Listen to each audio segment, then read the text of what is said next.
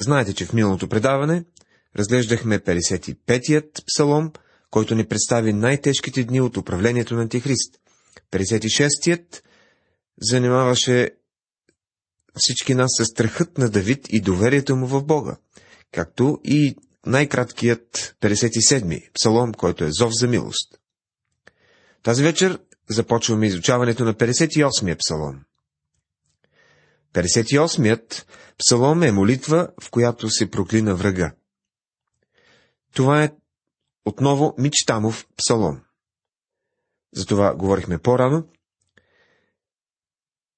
Мичтамовите псалми означават, че в тях има нещо стабилно, нещо трайно. Забележката е не разорявай. Този псалом започва с въпрос. Но кой го задава този въпрос? Вярвам, че това е Бог и той е използвал Давид, за да ни каже това. Наистина, с мълчание ли изказвате правда? Праведно ли съдите човешките синове? Друг превод казва, наистина ли е мълчалива правдата? Говорите ли правда, вие, които съдите? Ще дойде ден, когато Господ ще призове всички онези, които съдят, да му дадат отчет. И Бог задава въпрос. Той пита, наистина ли е мълчалива правдата? Говорите ли правда вие, които съдите? Това е поредната молитва, в която се проклинат врагове. Те са обградили Давид от всякъде. От 3 до 6 стихове четем. Още от рождението си нечестивите се отстраняват, отдалечават се от отробата, говорейки лъжи. Ядът им е като змийска отрова, приличат на глухата аспида, която затъква ушите си, и не ще да чуе гласа на омайниците, колкото и изкусно да омайват. Боже, щупи забите им в устата им. Господи, струши челюстите на младите лъвове. Псалом 58, 3 до 6 стихове. В този псалом Давид моли Бог да нанесе шест удара върху враговете му. Първият удар е да се струшат челюстите на младите лъвове. Вече видяхме, че врага е като рикаещ лъв. Има хора, които казват, че е недопустимо един християнин да се моли по този начин. Защо да не се молим Бог да срази напълно сатана? Той е като рикаещ лъв около нас и аз очаквам Бог да му щупи зъбите. Това е нещо напълно в духа на Божието Слово. Давид говори против враговете си, и това е нещо съвсем нормално, защото той е бил под закона. Той е молил Бог за справедливост. В следващия стих Давид използва и друга форма на речта. Нека се излеят като води, които се оттичат. Когато прицелват стрелите си, нека бъдат като разсечени. Стих 7. Това е вторият удар върху Сатана. Нечестието е било като една голяма водна маса. Давид моли Бог да излее тези води. Третият удар е в израза, когато прицелват стрелите си, нека бъдат като разсечени. Ние знаем, че неприятелят е един много добър стрелец, който се цели в Давид. Нека изчезнат като охлюв, който се разтапя, като пометниче на жена да не видят слънцето. 58 псалом, стих 8. Тук е четвъртият удар. Нека изчезнат като охлюв, който се разтапя. Ние имаме един вид черви, който се нарича слизест черви. Той се разтапя от топлината на слънцето. Така Давид казва, врагът остава слизести следи, но ти го изпари, Боже, избави ме от тези слизести следи, следи, които са в света. Петият удар е като пометниче на жена да не видят слънцето. Тук псалмопевец иска да каже, по причин Боже, за да не успеят да осъществят нещата, които са планирали в злите си умове. Усуети делата им. А в деветия стих преди да усетят котлите ви огъня от тръните, сурови или обгорели, той ще ги помете с вихрушка. Това е шестият удар. Клонките на капината са събрани и са поставени под котела. Всеки момент ще бъдат запалени, за да го загреят. В този момент се извива силен вятър и ги издухва. Давид казва, Боже, махни ги, докато не са извършили пъкленото си дело. Махни ги преди да могат да се изгорили някои. Това е една красноречива молитва. Преминаваме нататък 59 и 60 псалми. Тези два псалома са обединени от една обща тема, в която виждаме Божите люди, които са обградени от враговете си. 59 е свързан с предишните два псалома. В забележката преди тази Давидова песен пише Не разорявай, а освен това тук отново се натъкваме на един мечтамов псалом. Отново се появява картината, в която Давид е обграден от враговете си. От гледна точка на пророческия замисъл на този псалом, тази картина описва страданията на хората, които по времето на голямата скръп се обръщат към Бога. Във въведението преди псалома, което също е част от боговдъхновеното Слово Божие, пише Песен на Давид, когато Саул прати стражи да пазят къщата, в която бе Давид, за да го убият. Историческата обстановка на този псалом е описана в 19 глава на първа книга на царете. Този псалом има същата структура и сюжет, като предхождащите няколко псалома. Те съдържат жалбите на Давид от злодянията на враговете му и от техните пъклени планове против него. Първата сюжетна линия е свързана с земни неща, които могат да се случат, втората е свързана с пророчески дух, който предвижда съдбата на Христос и на враговете на царството му, а пък третата е свързана с благодата и вярата, която трябва да се проявява у всеки от нас. Избави ме от неприятелите ми, Боже мой, защити ме от ония, които се повдигат против мене. Избави ме от ония, които вършат беззаконие, и спаси ме от кръвопийци. Защото ето причакват, за да уловят душата ми. Силните се събират против мене. Не за мое престъпление, Господи, нито за мой грях.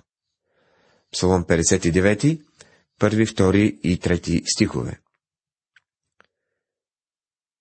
Казахме, че това е песен на Давид, когато Саул прати стражи да пазят къщата, в която бе Давид, за да го убият. Саул е пратил свои стражи, за да нападнат дома на Давид през нощта. Това се случило наскоро, след като копието на Саул минало на косъм от Давид. Тези злонамерени прояви на Саул ужасно разстроили Давид. Той е гонетен и ужасен, но независимо от това е поддържал общението си с Бога и не е прекъсвал молитвите и хваленията си към Него, въпреки всички обстоятелства. Давид се моли да бъде избавен от ръцете на неприятелите си. Избави ме от неприятелите ми, Боже мой. Той казва, ти си Бог и можеш да го сториш. Затова съм се поставил под Твоя закрила. И ние по подобен начин трябва да се молим, когато сме в изпитание, да се избавим от духовните си врагове, от изкушенията на Сатана и покварата на собствените си сърца. Давид умолява за избавление. Нашият Господ ни оставя да се молим не защото това го трогва, а защото е необходимо да надникнем самите ние в собствените си сърца. И точно това прави той тук. Той описва злонравието на неприятелите си. Той разкрива злените, които вършат срещу него, които тичат и се готвят колкото може по-бързо да му сторят зло. И Давид доказва своята невинност пред Бога. В края на всички тези Давидови псалми, псалмопевец изразява увереността и вярата си, че Бог ще го избави. И този псалом не прави изключение. И затова в последните два стиха четем. Аз ще пея за Твоята сила, да, на ранина високо ще славословя Твоята милост, защото Ти си ми станал крепост и прибежище в деня на бедствието ми. О, сило мое, на Тебе ще пее хваление, защото Ти, Боже, милостиви мой Боже, си крепост моя. Давид благославя Бога. Божията промисъл ще бъде достоен за възхвала, както и Божията милост. Той посвещава тази своя песен на неговата сила и неговата милост. Силата без милост е опасна, а милостта без сила не може да помогне на човек. Божията сила обаче ни помага и милостта му, която го скланя да ни помогне, трябва вечно да бъдат прославени от всички праведни. Бог наистина избави Давид. Приятели, Бог няма да остави и няма да забрави своите си. Тези израелтяни, които повярват Бога, ще бъдат избавени от Христос. Той ще съди всичките народи на света. Последният от така наречените мичтамови псалми е 60-тият псалом. Той описва времето, когато Давид срази враговете си и излезна победител от битката с едомците. Едомците били напълно разбити и никога вече не успели да прегрупират войските си за ново нападение. Давид е написал много псалми в дните си, изпълнени с скръп и тъга, но този псалом е създаден за деня на неговия триумф. Бил е написан, когато той вече се е възкачил на престола си по повод на блестящата победа, в която Бог е благословил силите му срещу сирийци и едомци. Тогава Давид е бил в зените на славата си и делата на царството му изглеждали в по-добра позиция, отколкото били преди. В този псалом Давид обрисува лошото положение на хората в последните години. Обръща внимание на щастливото обръщане на обстоятелствата и се моли за избавлението на Божия народ от неприятелите му. Боже, отхвърлял си ни, смазал си ни, разгневил си се, обърни се отново към нас. Стих първи. Ето и отговора, записан в шестият стих. Бог говори светилището си. Аз ще тържествувам, ще разделя си хем, ще размеря, размеря долината с охот. Но как ще стане това? В девети стих се казва, кой ще ме въведе в укрепения град? Кой ще ме заведе до Едом? Това е въпросът. И отговор е в десетият. Не ти ли, Боже, който си ни отхвърлял и не излизаш вече, о Боже, с войските ни? Това е надеждата за успех. И тази надежда ни кара да тържествуваме на неприятеля. Бог ще възстанови светиите си. От гледна точка на пророческия замисъл на Псалома, това е едно описание на избавлението на Божиите люде, които след страданията, ще, които ще преживяват по времето на голяма скръп, ще бъдат избавени. При всичките векове Бог е възстановявал своите си и ще продължава да ги възстановява. Ще им помогне, когато са в трудност, когато имат проблеми. Ще ги възстанови дори и когато са извършили някой грях. Приятели, не е ли прекрасен нашият Господ? 61-ият псалом е викът на богобоязливите хора и тяхната увереност в Бога. Ние започваме една нова група псалми от 61 до 68, които представят викът на всички благочестиви хора. Слушайки размишленията на тези хора, ще бъдем приятно изненадани от непоколебимата им увереност и упование в Бога. В тези псалми е представена и личността на Господ Исус Христос. Тези поетични произведения могат да бъдат и лична подкрепа за нас днес. 61-и псалом е за диригента на струнни инструменти. Давидов псалом. Определено, псалома може да бъде акомпаниран с струнни инструменти. Поради лиричния звук, който възпроизвежда, китарата би била подходящ музикален съпровод. Това е една молитва, която извира от дълбините на Давидовото сърце. Точно там е разликата между молитвата на псалмопевица и съвременните молитви, които толкова често чуваме и които правят молитвените ни събрания толкова стереотипни. Много от християните, които се молят, просто изреждат списък с нуждите си пред Бога. Тези християни молят Бог да им пусне отгоре това, от което се нуждаят, за да не чакат на опашките и за да не дават пари за тези неща. Едно такова отношение към молитвата може да бъде пагубно за нас днес. Да, молитвата трябва да бъде подредена и трябва да има структура, но вярвам така също, че молитвата трябва да идва вътре от сърцето. Може би и не сте чували често такава молитва, която да извира от дълбините на сърцето. Сега обаче имаме възможността да чуем това, което Давид казва. Това, което е записано в първи и втори стихове. Послушай вика ми, Боже, чуй молбата ми. От краищата на земята ще викам към Тебе, когато примира сърцето ми. Заведи ми на канарата, която е много висока за мене. Когато сте се молили, имали ли сте някога чувството, че Бог е някъде далече горе в небесата, а вие сте тук долу? Давид е имал чувството, че се намира на края на земята, а Бог е бил ей там в далечината. Той се опитвал да се доближи до него. Той е искал да стигне до канарата, която е много висока за него. Има различни съвременни теории за личността на Исус. Той е представен в една различна светлина, която подобава да бъде. Той е представен като някой съвсем обикновен човек, такива каквито сме аз и вие, представен е като канара, която не е по-висока от нас. Но Словото Божие ни казва, че Исус Христос е канарата и че тази канара е много по-висока от нас. Псалмопевец е описал нашия Господ по един прекрасен начин. Защото ти ми стана прибежище, яка кула за закрила от неприятела. Стих 3. Това е една сигурност за нас. Той е прибежище от буря. Той е яка кула, в която можем да се скрием от неприятелите си. В шатърата ти ще обитавам винаги, ще се приютя под покрива на Твоите криле. Псалом 61, стих 4.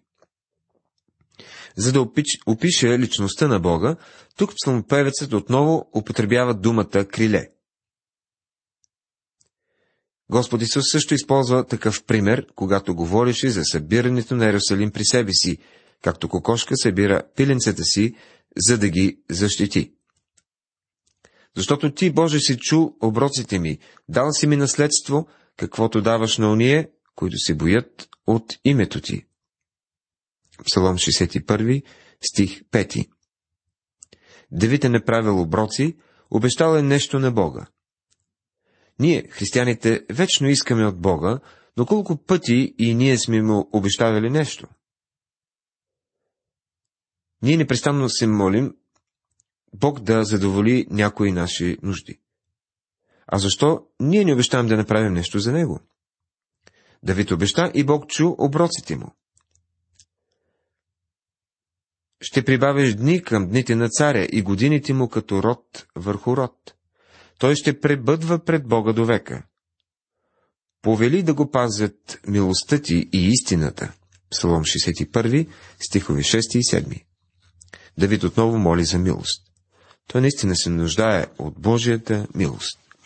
Вярвам, че колкото повече се приближаваме до Бога, толкова повече осъзнаваме, че не можем да го принизим до нашето ниво. Той винаги ще бъде издигнат на високо.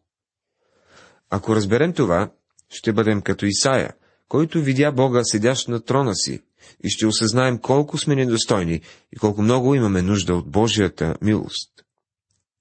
Така ще славословя винаги Твоето име, като изпълнявам обреците си всеки ден. Псалом 61, стих 8 Изпълнявай обреците си и се доближавай до Бога. Хвали Бога и Той ще ти помага да изпълниш обреците си. Това е накратко урокът, който Давид ни предава в 61-я псалом. Уважаеми приятели, в това предаване изучавахме 58, 59, 60 и 61 псалми. Тези кратки псалми са интензивни молитви на праведните за избавление и ръководство. Нека те да бъдат и ваше ръководство. Бог да ви благослови.